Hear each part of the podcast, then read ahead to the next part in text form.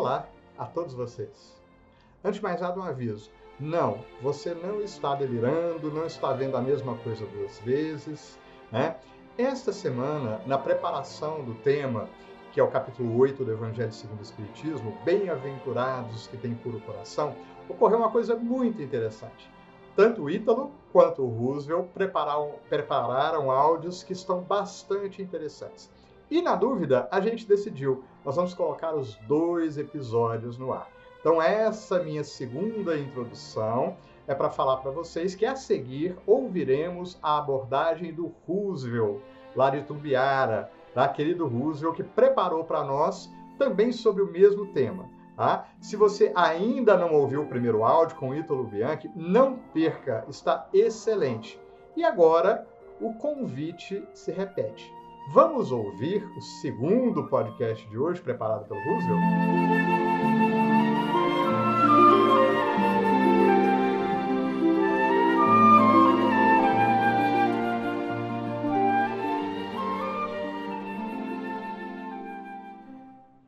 Pessoal, boa tarde. É, com muito prazer, muita satisfação, com muita honra, eu aceitei o convite do Ítalo, do Fabiano e do Grupo Espírita Irmão Áureo para que pudéssemos participar desse momento do estudo do Evangelho. Então, eu sou Roosevelt, há muito tempo eu frequentei e ainda frequento em pensamento a casa, né, que me acolheu, acolheu a minha família muito bem. Eu agradeço aos mentores, agradeço aos espíritos amigos que tanto nos acolheu e que tanto nos acolhe. E para que nós possamos começar a fazer as nossas reflexões, nós iremos conversar um pouquinho hoje sobre o capítulo 8 do Evangelho segundo o Espiritismo. Bem-aventurados os que têm puro o coração. Inicialmente, é, gostaríamos de fazer uma prece. Prece esta de agradecimento aos bons amigos, de agradecimento aos mentores que nos assistem, aos mentores que nos dão sustentação, nos dão boas intuições. E agradecemos a Jesus, o nosso mestre, o nosso amigo de tantas caminhadas, por estar conosco ao longo de toda essa trajetória. Rogamos a Ti, Jesus, que envolva essa casa que tanto nos acolhe e acolhe a tantos outros, encarnados e desencarnados. Que a vossa paz, que a vossa misericórdia esteja em cada um dos corações agora em nossa mente. E que tenhamos essa boa assistência, essa boa, esse bom amparo ao longo dessa, desses minutos, né, que perdurarem os nossos estudos. Antecipadamente, nós agradecemos aqueles que nos ouvem e que vibram positivamente para que esse trabalho tenha êxito e continuidade. Graças nós damos, agora e sempre. Muito bem, nesses breves minutos que faremos essa, essa introdução, né, que posteriormente daremos continuidade, é, aqui é, é meramente um aperitivo do que nós falaremos no decorrer da, do nosso trabalho. Bom, se nós olharmos pelo título, Bem-aventurados os que têm puro o coração. O que esse, esse título ele está imbuído né, lá nas, nas bem-aventuranças, lá no Sermão do Monte? Nós temos que primeiro começar a entender o próprio título, bem-aventurados. O que, que Jesus quer dizer com essa expressão, né? Bem-aventurados os mansos, bem-aventurados os misericordiosos, bem-aventurados os aflitos. Então, bem-aventurados isso nos remete a quê? Bem-aventurados, é, nós poderíamos entender como sendo felizes. Felizes aqueles que são mansos, Felizes aqueles que são misericordiosos, e felizes aqueles que têm puro o coração, porque verão a Deus. Então, essa seria, esse seria o entendimento de bem-aventurados. E ainda se nós olharmos o título, Bem-aventurados aqueles que têm puro o coração. O que que nós entendemos por esse por, esse, por essa expressão, né? Pureza de coração, puro o coração. Um coração puro é um coração que já se abstém de alguns de algumas imperfeições que ainda nós possuímos: inveja, cobiça, orgulho, preconceito, é, então, é, é, melindres, né? São algumas das nossas imperfeições do caminho. Aquele dentre nós que já consegue despir desses, desses sentimentos, são estes é que vão apresentar puro o coração. E se nós olharmos por que puro o coração? É, o entendimento desse, da pureza de coração é porque alguns estudiosos, sobretudo bem antes, lá na, no princípio do cristianismo, até mesmo antes, é, acreditava-se ou defendia-se que no coração é que nós temos o centro do sentimento. Nosso cérebro é o centro da razão, o centro da intelectualidade. Então, o centro da razão se localiza lá no cérebro. E o centro do, do o centro sentimental da emotividade se localiza no coração. Então, se nós tivermos já é, despido desses sentimentos, desses é, preconceito, vaidade, orgulho, lá no nosso centro da emoção, as nossas emoções serão boas, as nossas emoções serão puras. Então, bem-aventurados, bem felizes, aqueles que têm o seu centro da emoção puro. E em face disso, se o meu centro emocional já está puro, já está despido dessas imperfeições, eu consigo visualizar no outro a mesma coisa. É, analisando um dos expositores, o Haroldo Dutra, na, em uma das suas falas, bem assertivas, diga-se de passagem, ele coloca o seguinte: nós andando aqui pela Terra, encarnados, e até mesmo muitos desencarnados, né? Nós temos uma mescla de bons sentimentos e de maus sentimentos. Nós ainda vivemos num orbe de, de provas e expiações, onde perduram os sentimentos menos felizes. A tendência é que nós estejamos nessa transição para um planeta de regeneração, onde as coisas tendem a ser melhores. Muito bem, se nós ainda convivemos com pessoas que têm mesclado as duas coisas, coisas boas e coisas ruins, se eu tenho puro o coração, se eu tenho puro o meu centro da emoção, eu só vou visualizar no outro, eu vou, sobretudo, destacar as suas qualidades, o seu lado bom. Não vou me deixar contaminar pelo lado ruim. Então, é dessa maneira que nós vamos entender aquele que tem puro o coração. E nessa, nessa, nesse sermão do monte, nessa bem-aventurança, né, Jesus sobe ao monte para falar aos seus seguidores. E nesse momento, algumas crianças vão se achegando a ele. E os seus discípulos então tentam afastar aquelas crianças. E qual foi a postura de Jesus?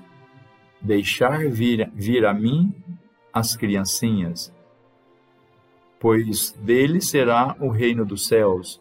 Aquele que tem puro coração, aquele que se assemelha à criança, terá o reino dos céus. A bem da verdade, Jesus, ele não disse que nós temos que ser crianças, mas nós temos que ter o coração assemelhado ao da criança. E uma criança, sobretudo nas mais tenras idades, ela tem puríssimo coração, né? Lá no capítulo 5, no item 11, fala sobre o esquecimento do passado. E se nós olharmos a criança, ela tem esse, essa dádiva, nós temos, tivemos e ainda temos essa dádiva do esquecimento do passado, né? Que nos é muito benéfica para o nosso crescimento, para o nosso para a nossa depuração. Então, pegando a criança, como esse esquecimento, esse véu do esquecimento, ele está presente, a criança ela vem despida das angústias, ela vem despida das animosidades, ela consegue é, vivenciar, com, com, conviver né, com todos com a mesma candura. Esse é o coração puro, esse é o coração que não tem ódio, é o coração que não tem rancor.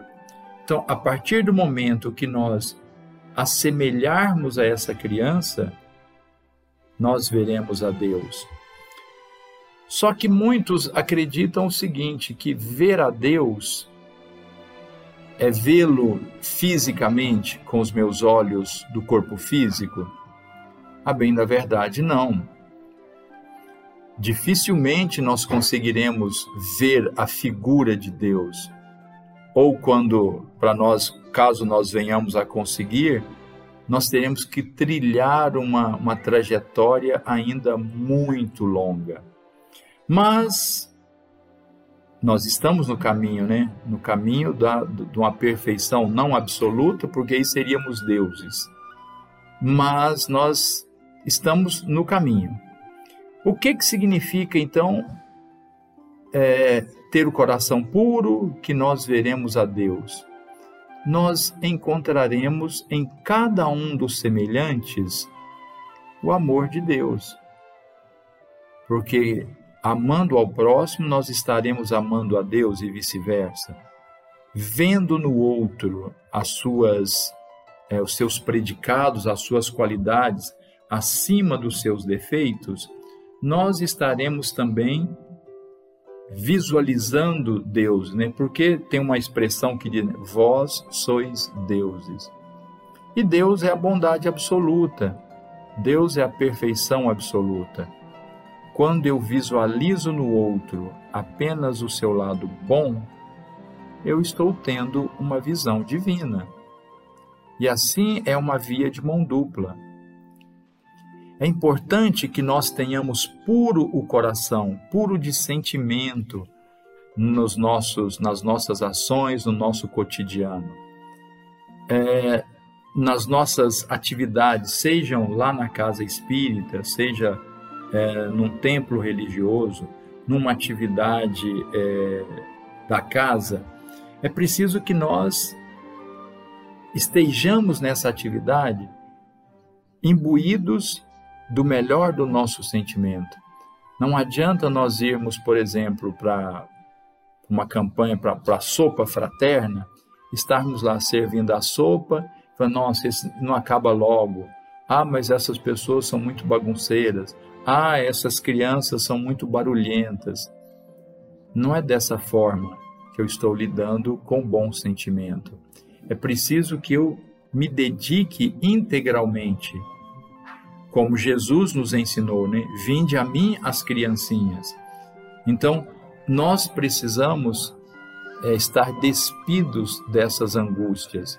Aí sim, nós veremos que aqueles que ali se encontram são filhos do mesmo pai. Nos nossos trabalhos nas casas, né? Ah, eu estou dando passe, eu sou um passista, mas eu estou lá na câmara de passe, daqui a pouco eu estou preocupado com, com o relógio. Nossa, anda rápido, precisa acabar logo essa reunião.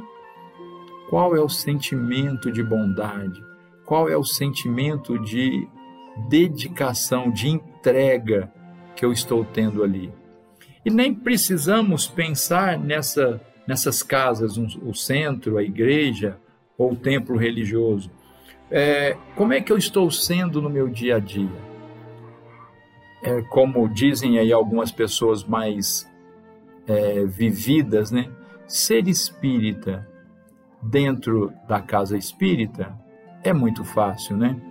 Agora, ser espírita para fora do portão é que é o nosso grande desafio.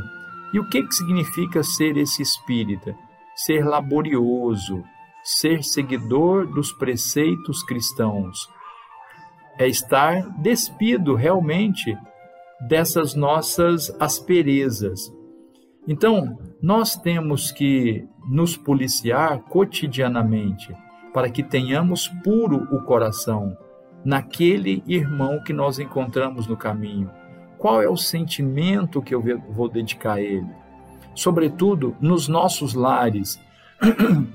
Como é que eu estou lidando com aqueles a quem Deus nos colocou juntos, próximo nessa caminhada, nessa reencarnação? Nós, te, nós tivemos outras encarnações, estamos tendo essa e teremos tantas outras.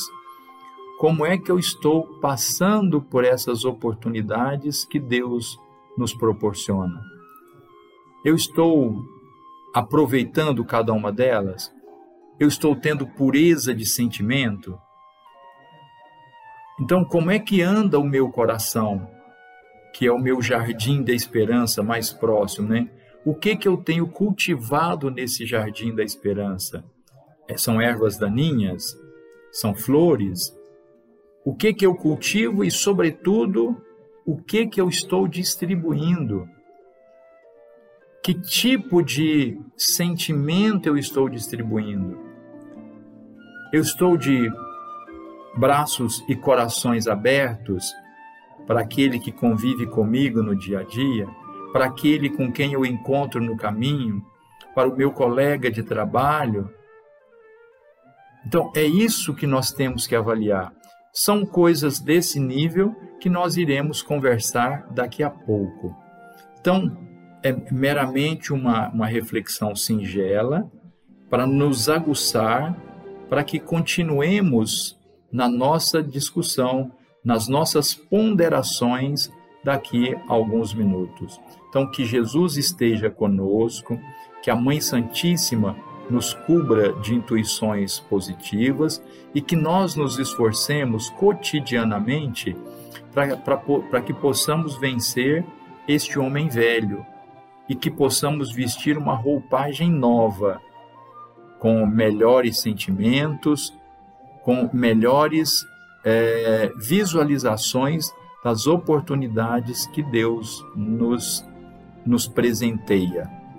Então, agradeço inicialmente, né, já finalizando aqui essa, esse momento inicial, a casa que eu tenho tanto carinho, agradeço a esses corações que fazem tanta, é, que são tão valiosos para nossa família, que nos assiste, que nos acolhe com corações abertos, tanto aos encarnados como aos mentores dessa casa, que são grandiosos nessa jornada.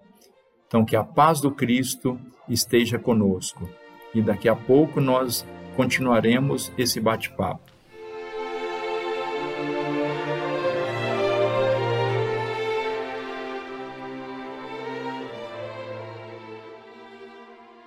Mestre amigo Jesus,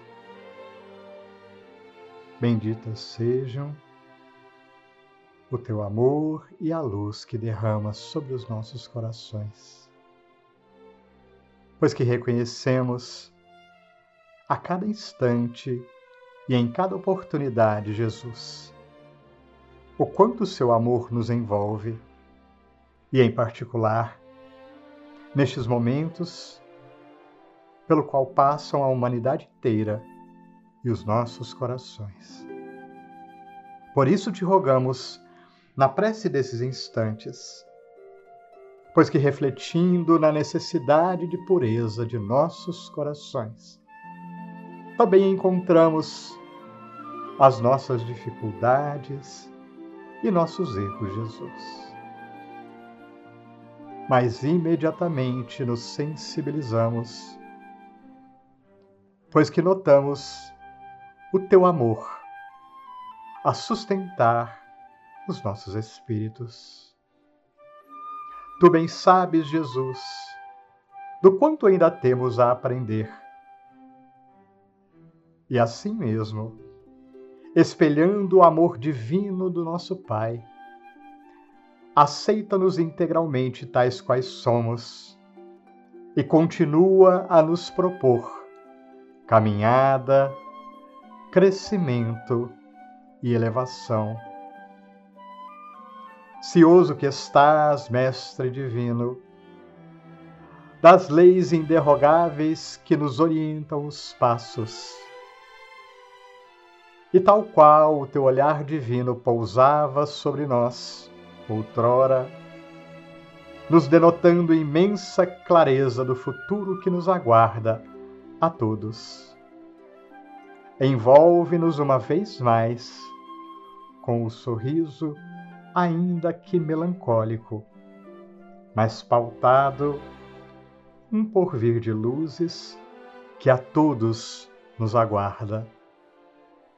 Ajuda-nos, Jesus, a escutar o nosso coração e nele encontrar as leis divinas impulsionando-nos adiante.